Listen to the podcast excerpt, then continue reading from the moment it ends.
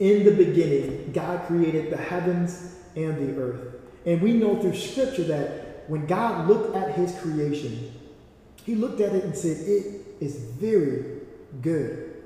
Thank you so much for joining us this morning. If you don't know me, my name is Pastor Keon. I get to lead Wellington Heights Community Church with my lovely wife, Pastor Stephanie, and a great leadership team. See, there is God in every person because we are made in the image of God. And God created everything, He created many things, but to nothing else did He say, but humans. Let us make humans in our image. In fact, we're going to actually look at the, the few ways that, that, that we are unique in God's creation. And the first way, I, I've just named The first way we are unique is that we are created in the image of God. Now, before we speak about our uniqueness, I wanted to make a note. Our uniqueness shouldn't give us a feeling of superiority over creation uh, uh, in comparison to creation, right? Adam and Eve um, weren't going around the, the, the, garden looking at the animals, looking at rabbits and, and, and, squirrels saying, hey, I'm better than you. Hey, I'm better than you. You, you better, you, you should try to get like me. Nor did, just like Jesus didn't go around um, earth when he was walking on earth um, saying, hey, I'm God, I'm better than you, you know. Um, in fact, in Philippians chapter 2, verse 6, it says this about Jesus. Jesus, who, being in the very nature of God, did not consider equality with God something to be used at his own event advantage. Our uniqueness points to God's gift to us as being image bearers and partners with him in creation care. We must remember that in our scripture reading today, God looks at all creation and he deems all creation as uh, very good. That, that means bacteria, squirrels, um, you know, bears, whatever, uh, whatever it may be, God, everything was God certified uh, as very good. And just as Jesus didn't consider equality with God as uh, something to be used at his own advantage, we shouldn't use uh, being image bearers of, of, God as being uh, a reason to, to uh, forget about God's creation. So, that being said, God created humans from the dirt of the earth. And like the boy band, the 90s boy band NSYNC says, God must have spent a little more time on you. And actually, the reality is, God spent a little more time on all of us because uh, God created, when God created humans, He put something special, He put something divine in us. Again, God made us in his image and his likeness. And he gave us agency and worth. We were told to have dominion over the earth, which uh, in, in Hebrew, dominion is better understood not as dominating or conquering land and species, but joining God in serving, preserving, and observing. So, you are unique we are unique. See, if you look around at your family, uh, your blood relatives, you won't find another person like you. You can search your community, your nation, you will still be unique. There are more than 7 billion people in this world, and there is no one like you. My, my, my, my son has a, a book called There Is No One Like You. There's never been anyone made that is exactly like you. Fratern- those fraternal twins, ident- identical twins, they are still distinct and unique. So again, you are unique and I am unique. And God intended for us to be unique because God values diversity. Just look at the vast array of things that God has created from planets to earth to stars to, to grass, all of the amazing things. God even created a, a, a, male and a female. There are, are vast amounts of ways that both male and female differ, both naturally and in, in the way in which we reflect God. And it's so beautiful, that diversity. Full stop. So we are made in the image of God, and that is so unique. That is so unique.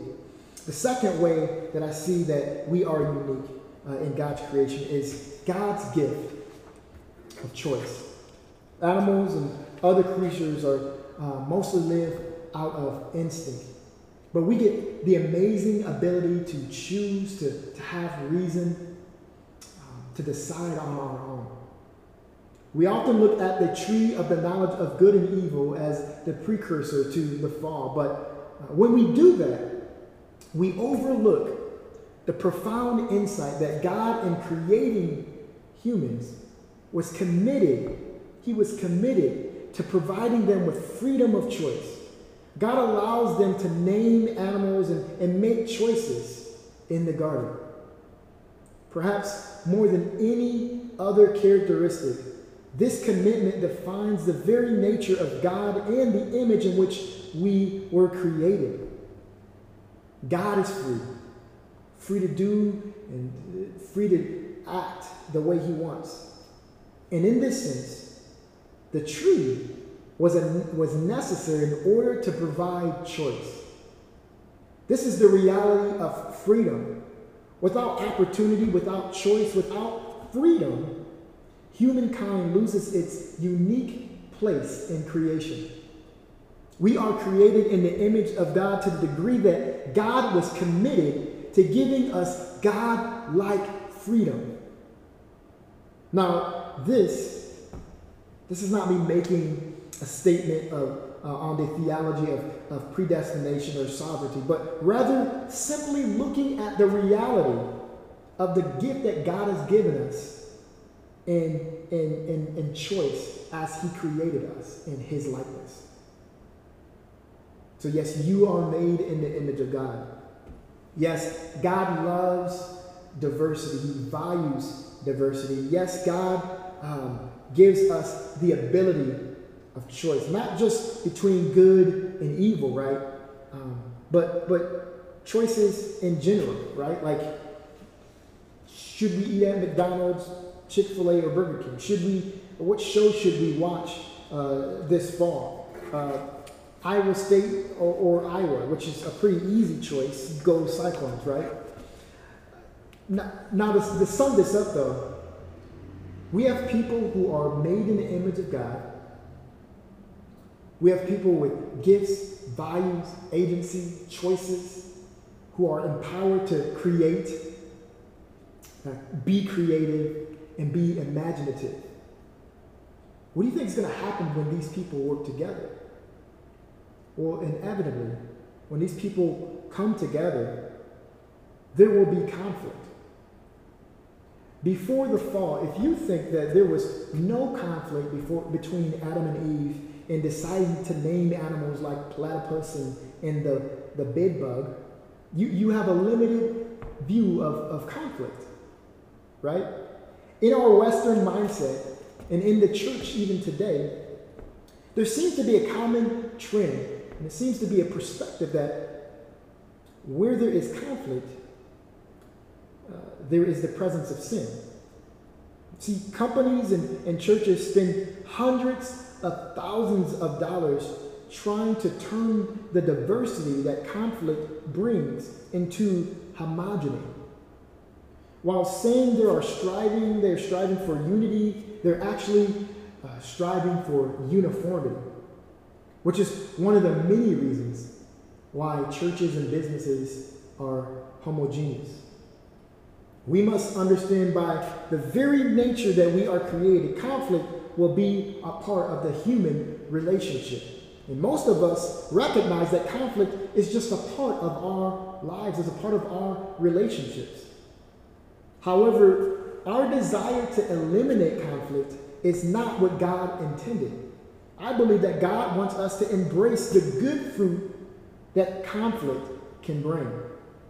If handled the way God intended, in a Christ like way, listening, loving, and caring for one another, conflict can bring wisdom. It can bring better ideas, better understanding of each other, and better uh, ability to, to glorify uh, and worship God. Conflict itself is not sin. Sin may enter the situation depending on how you approach the conflict, how you deal and how you treat each other during the conflict. See, we are very aware of uh, conflicts that end in harm, right? We see, uh, we see many divides today. Uh, we see it between uh, uh, countries, countries riding, rising up against countries. Uh, we see it in our countries between tribes, people groups, and races. We see it in our relationships, in our marriages, between siblings, friendships, co-workers. But uh, I, I guess my question is, should the inevitable existence of conflict and, and disagreement really bring about this disunity? does it have to bring about broken relationships? Or does that actually point to our immaturity? Right? We have a lot of room to grow in our Christ likeness, is what it really points to. There are several ways to, to mishandle conflict, and I'm going to uh, kind of go through go through them. I've seen at least four ways that I'm going to point out. Uh, the first way is called avoiding conflict. This, this is this person, this per- person avoids the topic of conflict or the person altogether.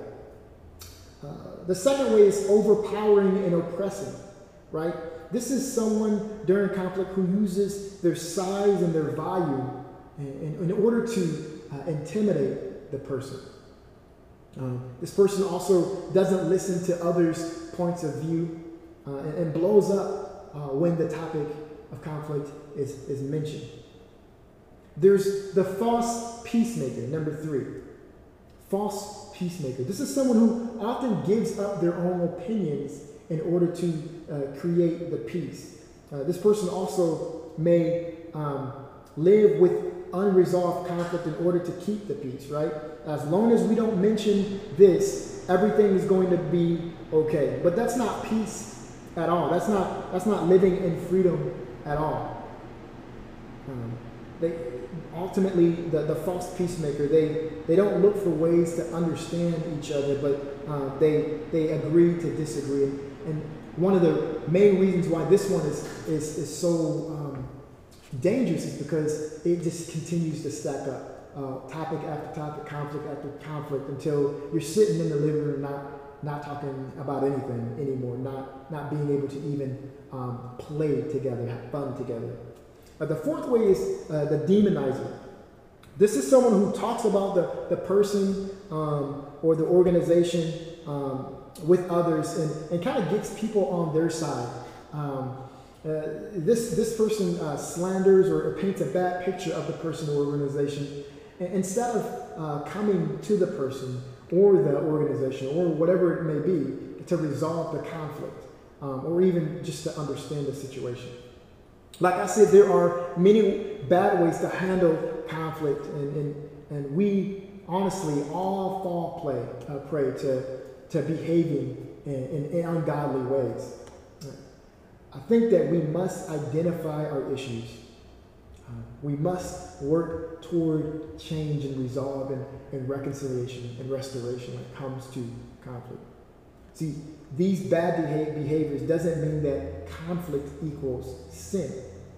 Not all conflict requires reconciliation, but all conflict should be handled looking not only to our own interests, but to the interests of others. See, a huge part of living reconciled lives is figuring out uh, how to approach conflict. Like, if, if we're going to live reconciled lives, if we're going to be restored and, and loving people and reflect Christ, we have to figure out how to live with conflict, not eliminate conflict. Here are some ways uh, that, that I kind of uh, I want to point out on um, how to live uh, reconciled lives alongside conflict. And the first one is to embrace conflict. We have to just embrace conflict, not, not work to eliminate it, but to embrace it, right? It's going to happen. We, uh, we know that, uh, I mean, I know that this is not um, commonly said um, in churches or, or, or whatnot, but conflict doesn't equal sin, and we have to realize that it's a part of life and not just avoid it. See, differences and disagreements aren't inherently bad. It's, it's how you behave uh, in those differences. And just think about this, though. How prideful must we be if we feel that, uh, that our opinions and our interpretation is absolutely right, um, and, our, and our hermeneutic, our perspective is the way to go? I had a professor say to me, the Bible is inerrant, but you, your interpretation isn't. We have to walk in humility with one another, um, with God. We have to walk um, in, in, trembling and, and, and, and really just wanting to honor each other. So let's embrace conflict. Let's embrace conflict. Let's, let's not act like it doesn't exist or try to eliminate it. The second, um, the second way is um, to, to really live reconciled lives alongside conflict is to commit to not allow conflict to go south. Jesus says, Blessed are the peacemakers, for they shall be called the, the, the children of God. Blessed are the peacemakers, for they should be called the children of God. Why will they be called the children of God? Because God is a, a God of peace. His children uh, create peace. So let's commit to, during any disagreements, to create conversations centered around peace, not just winning or trying to mold the other person into your image, right? Understand that God is taking us all through uh, journeys, right? And even if you think that the person is going off the rails, consider this. Are you even on the rails? What, what makes you so confident? that this person is off the rails, right? We have to walk in humility. Understand that each person, some even if um, even if you feel that they are again off the rails, um, that that we're called to, to, to love each other. And sometimes that takes creativity. It takes a lot of dying to ourselves, both on both sides. But we must remember that, again, the goal is to bear uh, with one another with love and to do kingdom work together. Paul says, submit to one another out of reverence to Christ. And in many of Paul's letters, Paul uh, says, um, serve one another, put each other first. This is not a reason to throw out truth, right? But, um, but it is a, a reason during conflict uh, to, to treat each other as, as more important than yourself, right? If, if something, if somebody is, I just wanted to take time to say this. If, if somebody is living in fear because of you, is that really Christ like? Right? We, are called to bear with one another. We're called to uh, submit to one another out of reverence to Christ. If someone's living in fear or, or, or tense around you, that's something that you should want to resolve. The fourth, the fourth way we can live reconciled lives alongside conflict is to understand that not all conflict will end in, uh, holy, but you can still be holy. You may not get the, the paint color that you wanted. Your daughter may not agree with your opinion. Your spouse uh, may not see eye to eye. You may get fired. You may even be slandered. But we cannot allow negative outcomes to stop us from reflecting and leaning into conflict in a Christ like manner. Remember, you are called to join God in restoring broken things. God is working on us, right? God restored those who have uh, called the name of Jesus, right? We know that Jesus came down. He came down uh, to this earth to, to reconcile all things, to, to make unrighteous people righteous through his death and, his, and his, the blood that was shed and through his resurrection. And all who receive that, that gift, right, that gift of, of, of freedom, of salvation, of reconciliation with our Creator, all receive that, or get to be on this journey with God again, right? This, this uh, reconciliation journey. I like to say that we are, uh, we are agents of reconciliation, we are agents of restoration because of the, the, the, the, uh, the gift that Jesus gives us uh, through, through his death and resurrection. So, as image bearers, we are called to be peacemakers and to reflect the likeness of Jesus. And when we work together, there, there may be tension, right?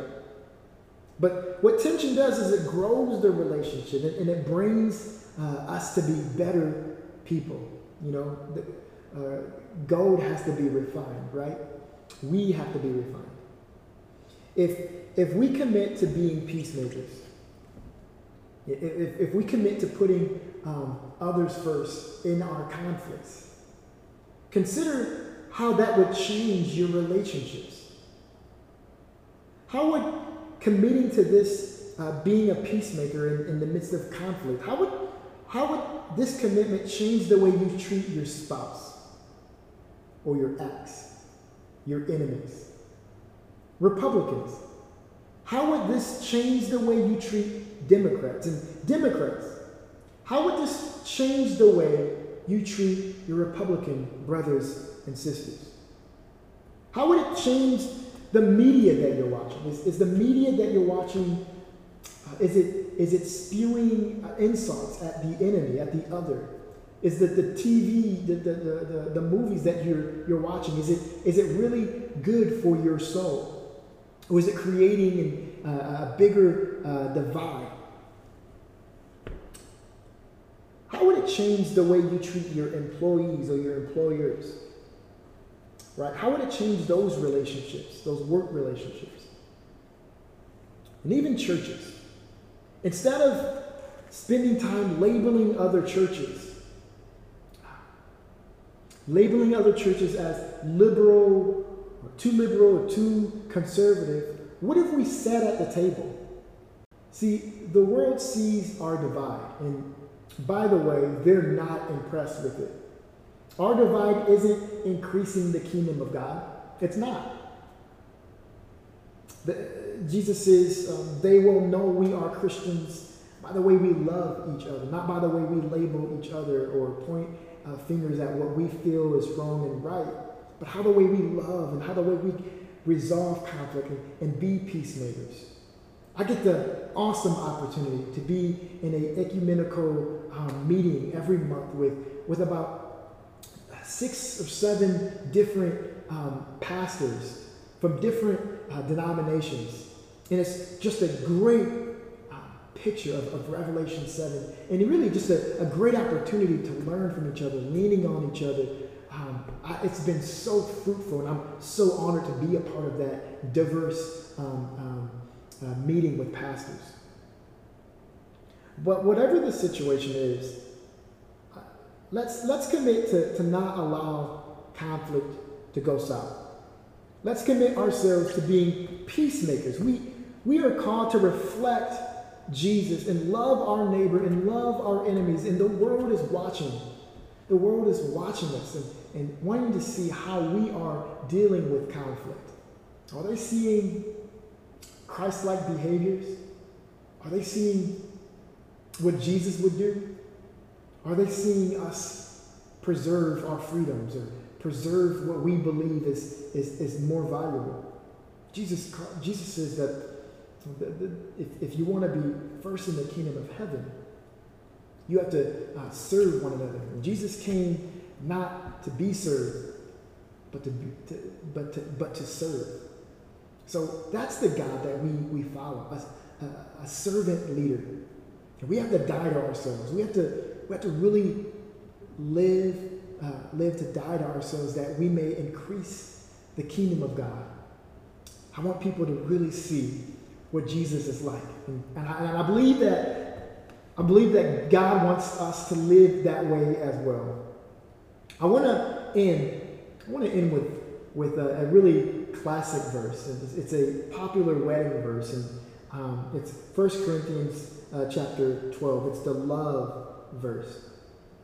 And as I read this, I want you to look at it, I want you to hear it in light of conflict.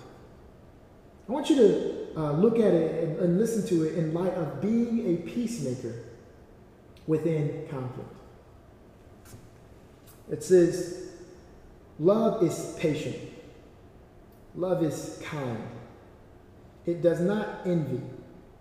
Does not boast. It, it is not proud. It does not dishonor others. It is not self seeking. It is not easily angered. It keeps no record of wrongs. Love does not delight in evil, but rejoices in truth. It always protects. It always trusts. It always hopes. And it always perseveres. I pray that Jesus would give us the strength to be peacemakers and to love each other the way Jesus loves us.